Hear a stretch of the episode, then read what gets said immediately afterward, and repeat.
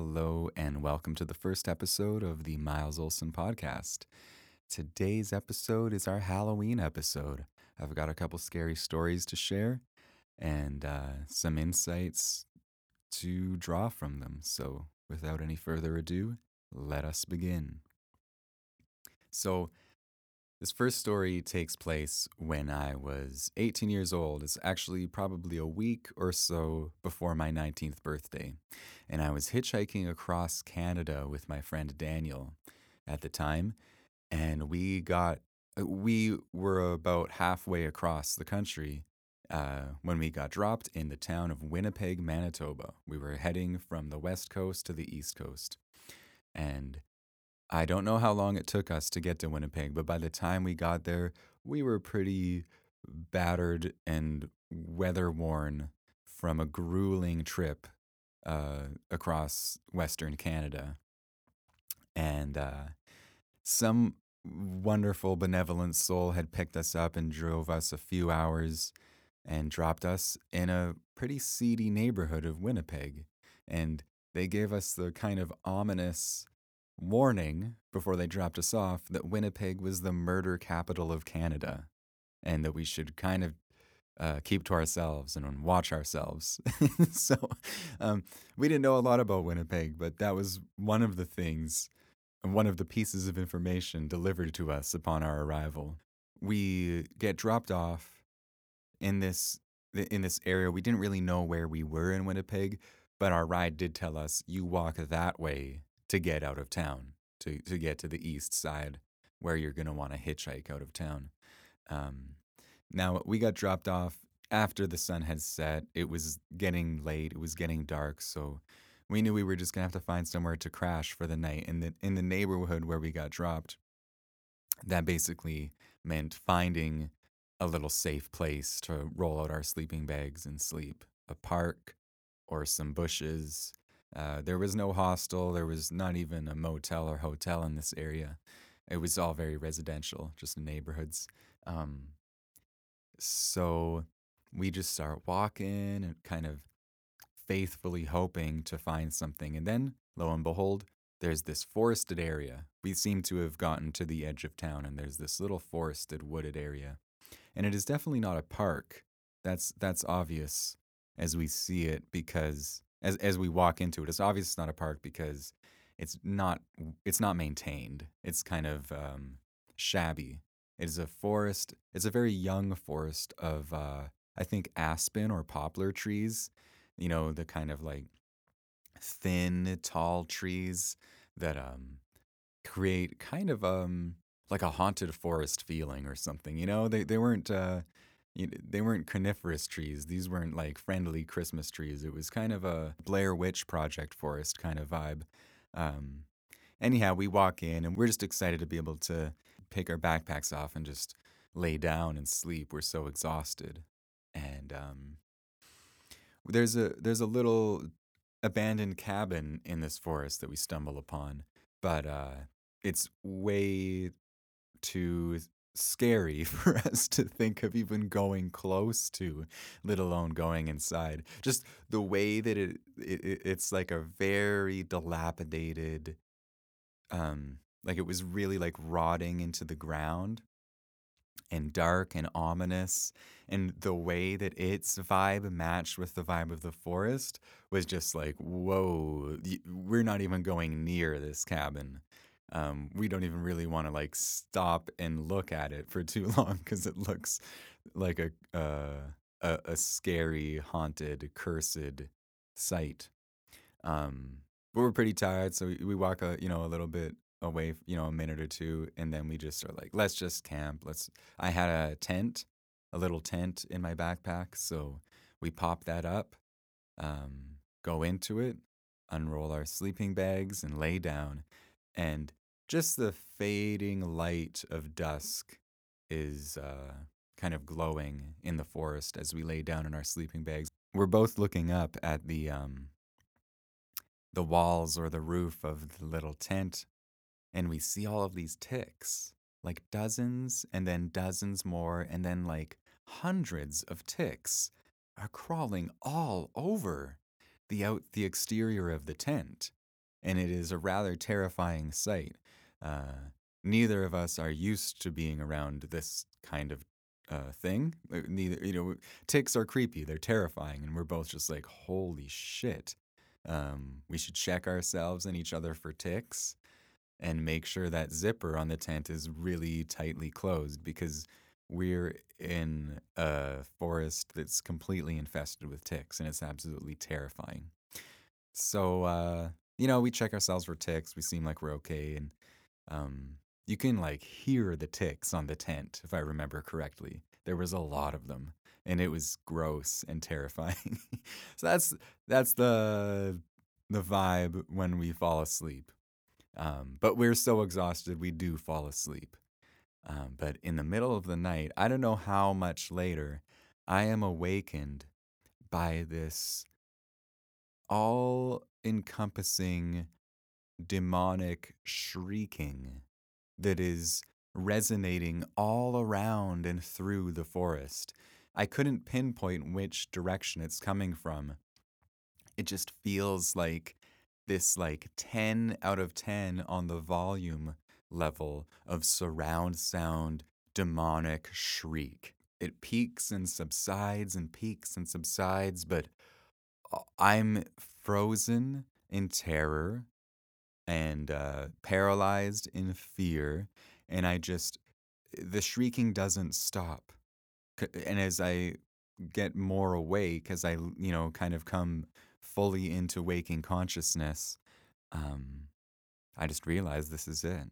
This is the end. You know, you don't hear that demon shriek resonating through a haunted forest um, with that that cabin and the ticks. It's all coming together now. like, um, you don't hear that kind of demon shrieking in surround sound and expect yourself to live to see another day. It's simple math.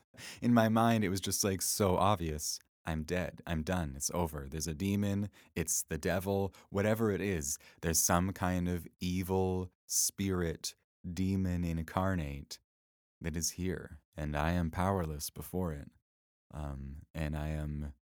This is it. There was no sentimentality. There was no like um, reflecting on the things I liked about my life or the things I wished I had done. Just pure, par- paralyzed terror the crazy thing is, this shrieking just continued. I didn't have a watch or a phone or anything at the time, so I have no idea how long it, it actually was, but it felt like hours. Um, and eventually, at one point, Daniel, who is in the exact same state as I am, laying there paralyzed in fear beside me, he says, "Do you do you hear that noise?" And I respond by saying, Of course I fucking hear that noise. Shut up. You know, I'm like, he's he's trying to just like see if I'm also aware of the demon that has possessed the forest and is about to kill us. And I'm thinking, shut up, man. The demon is going to hear you. Why would you talk right now? There's a demon that's possessed this forest. so so he he falls silent. And both of us are having the exact same process. We're both certain that there's a demon or a banshee or some spirit that is gonna, we're done. Our lives are over. Again, it was a simple arithmetic. You don't hear this kind of demon shrieking all around you and expect to live another day. And so we both kind of just laid there in the paralysis of knowing we are done. It's over there's a demon and we're dead. I, and and it just keep, keeps on going. The screaming does not stop. It doesn't abate. It just keeps on going. And then slowly, a little glimmer of early morning light starts to filter into the forest. And both of us are kind of sleep deprived and just like delirious from fear and and as light starts to grow and the the dawn kind of pours into the forest and it gets lighter and brighter. Eventually, it slowly dawns upon both of us that we decided to camp in a forest that is directly beside a train yard. And the noise we've been hearing all night is the terrible, excruciatingly loud noise of train cars screeching to a halt on railroad ties. And for many hours, that had created the illusion that uh, that we were both going to be taken from this earth by a demonic spirit, and there was no no two ways about it. So there's another story I want to tell, and this is a secondhand story, another uh, another ghost story, and this one comes from an author named Michael Talbot. Michael Talbot um, was an author. He wrote a book that's somewhat famous called The Holographic Universe, and he passed away um, within a couple years after that book was published in the early '90s, I believe. I saw an interview with Michael Talbot um, a number of years ago, though, because I was kind of fascinated with him. I thought he was a very interesting, unique, and handsome, charismatic individual. And uh, he told a story during this interview about um, uh, this poltergeist that had followed him throughout his entire life. And at the time, I didn't know what a poltergeist was. I'd heard about it. I think there's a, a horror film or a TV series called Poltergeist when I was a kid. And uh, Michael Talbot explained that uh, a poltergeist in this instance was um, a spirit, entity, or phenomena, like a supernatural phenomenon, where, um, for example, if you're sitting in a house by yourself and some for somehow a kitchen cupboard door opens and a plate is taken out of the cupboard and smashes on the counter. Or you're sitting in a in a home by yourself and all of a sudden the uh, the bathroom door slams shut but there's no windows open there's no breeze to account for that. You know it's that kind of weird um, something is fucking around with things phenomenon, which I, I haven't experienced personally. But uh, I guess a lot of people have enough for it to have a name, poltergeist. And Michael Talbot explained that throughout his life, this was always a phenomena that followed him around wherever he went. This poltergeist, this trickster spirit that would, um, you know, flip a table over and smash all the all the dishes that were on it when he was in the other room and he was in the house alone. This kind of stuff. Doors slamming shut when there's no one around. Um, uh, a bunch of keys on the piano being hit done when there's no one but him in the house. These kind of things would happen and as he became an, an adult and he he started to pay attention to like when and why does this arise and he noticed that it would always come up when he was in a state of great emotional distress, uh, internal turmoil. And there was one particular occasion where it happened, and he had been really uh, doing a lot of um, personal exploration into spirituality and metaphysics and such. And one night, the poltergeist arrived, and he was in a state of emotional disrepair and tumultuousness. And he's sitting in the apartment by himself, and all of a sudden it happens. The keys on the piano go dun, and he's sitting there and he's terrified. He's fucking terrified.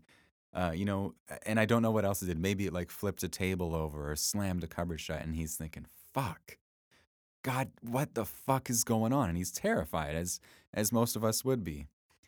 And then he has this this insight, this moment of revelation, where he realizes, "Wait a minute, this thing is my fear. This thing gains its whatever this is, it it it exists in correlation or in relation with my fear.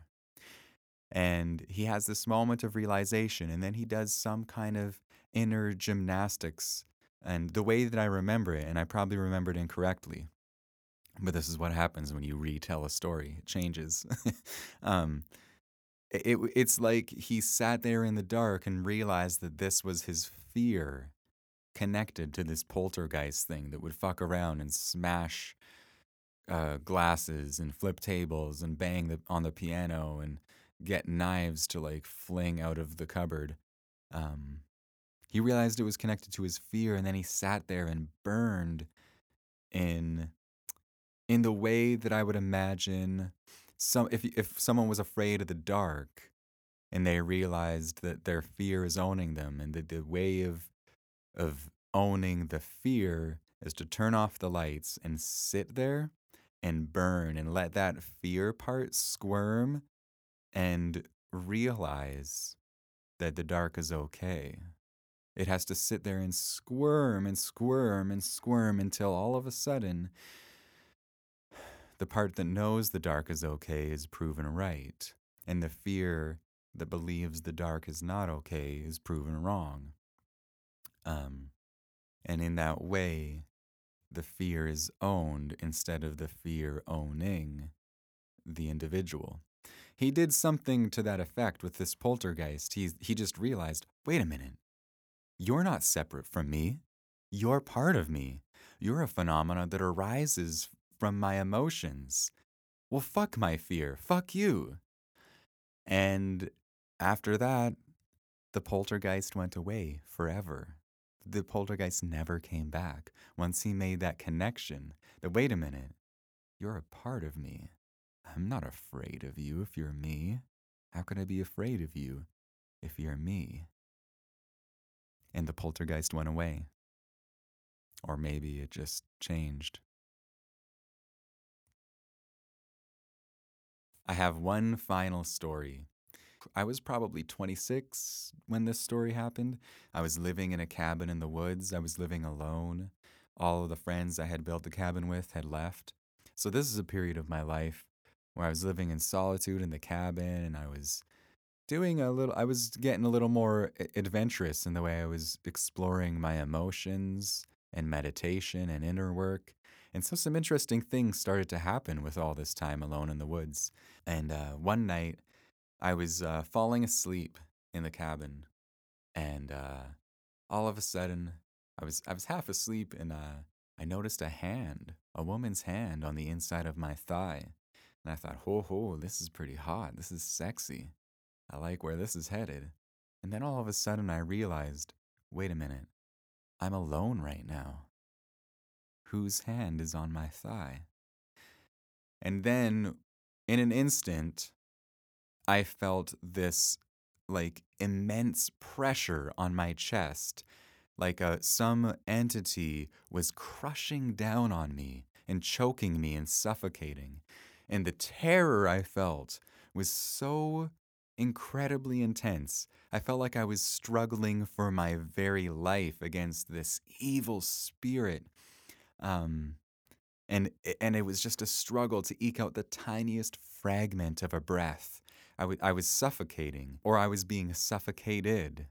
Uh, it felt so very real, and I just had to fight, fight, fight, fight with all of my strength. And then eventually, I could start to breathe again. I don't know how long that lasted for, um, but the terror was as intense as terror gets. I thought, you know, I thought something's on top of me killing me. That's pretty scary. I talked to my uh, friend and mentor at the time, Kevin. I told him about this a couple days later, and he thought, Miles, I think you fucked up, man. I think your fear got in the way of what might have been a very interesting experience otherwise. I didn't get I didn't probe too deep into this, but I think I understood what he was saying. There was something going on you know, I felt a hand on my inner thigh. Was that a a sexy spirit that had visited me and we could have had some good times together? But because my fear does there's a part of me that is wired to not be okay with um, just spontaneously hooking up with spirits randomly like out of nowhere just in my cabin in the woods um, so my fear kicks in 10 out of 10, panic, anxiety. And um, Kevin felt that that was what the suffocation was. It was my own fear smothering um, an expansion, eh, some kind of expanded experience. Um, and I've since heard people talk about sleep paralysis and out of body experiences. And the one of the the um, the first things that a person goes through when they're exploring out of body experiences uh, which might have been what I was slipping into um, accidentally that evening, uh, is a form of paralysis. And if you experience that paralysis and go into fear, then you will have an episode that people describe as sleep paralysis, where it feels like something is crushing your chest. You can't breathe. And it's just this primal terror um, experience slash response. Um, and if you don't feel the fear, then there's a possibility for some other very interesting things um, for your consciousness to experience and explore from that launching point. So, I guess in all of these stories, the emergent theme is fear. And, uh, and the mastery of our fear, man, oh man, it really is, uh, it really is a worthwhile endeavor, isn't it? Because it is it is through that that our nightmares are revealed to be comedies or stories of courage or opportunities for transcendence. What is more enjoyable than finding out what you thought was a nightmare was a joke, or what you thought was a demon was your own fear, or what you thought was a demonic possession was your own fear? So much so much of what we think is real is our fear, and so much of what scares us is just us. But uh, there's still scary shit that happens. It's just that probably a lot of it has to do with our own fears and the fears of others. Well, that's all, you guys. I think uh, this is probably a pretty unique uh, episode of my podcast because they're not all just going to be ghost stories. But hey, um, it's kind of fun. I wish you a, the, a wonderful Halloween, and uh, may your fears be greeted with courage, clarity, joy, love, and laughter. Until next time, thank you for listening. Bye now.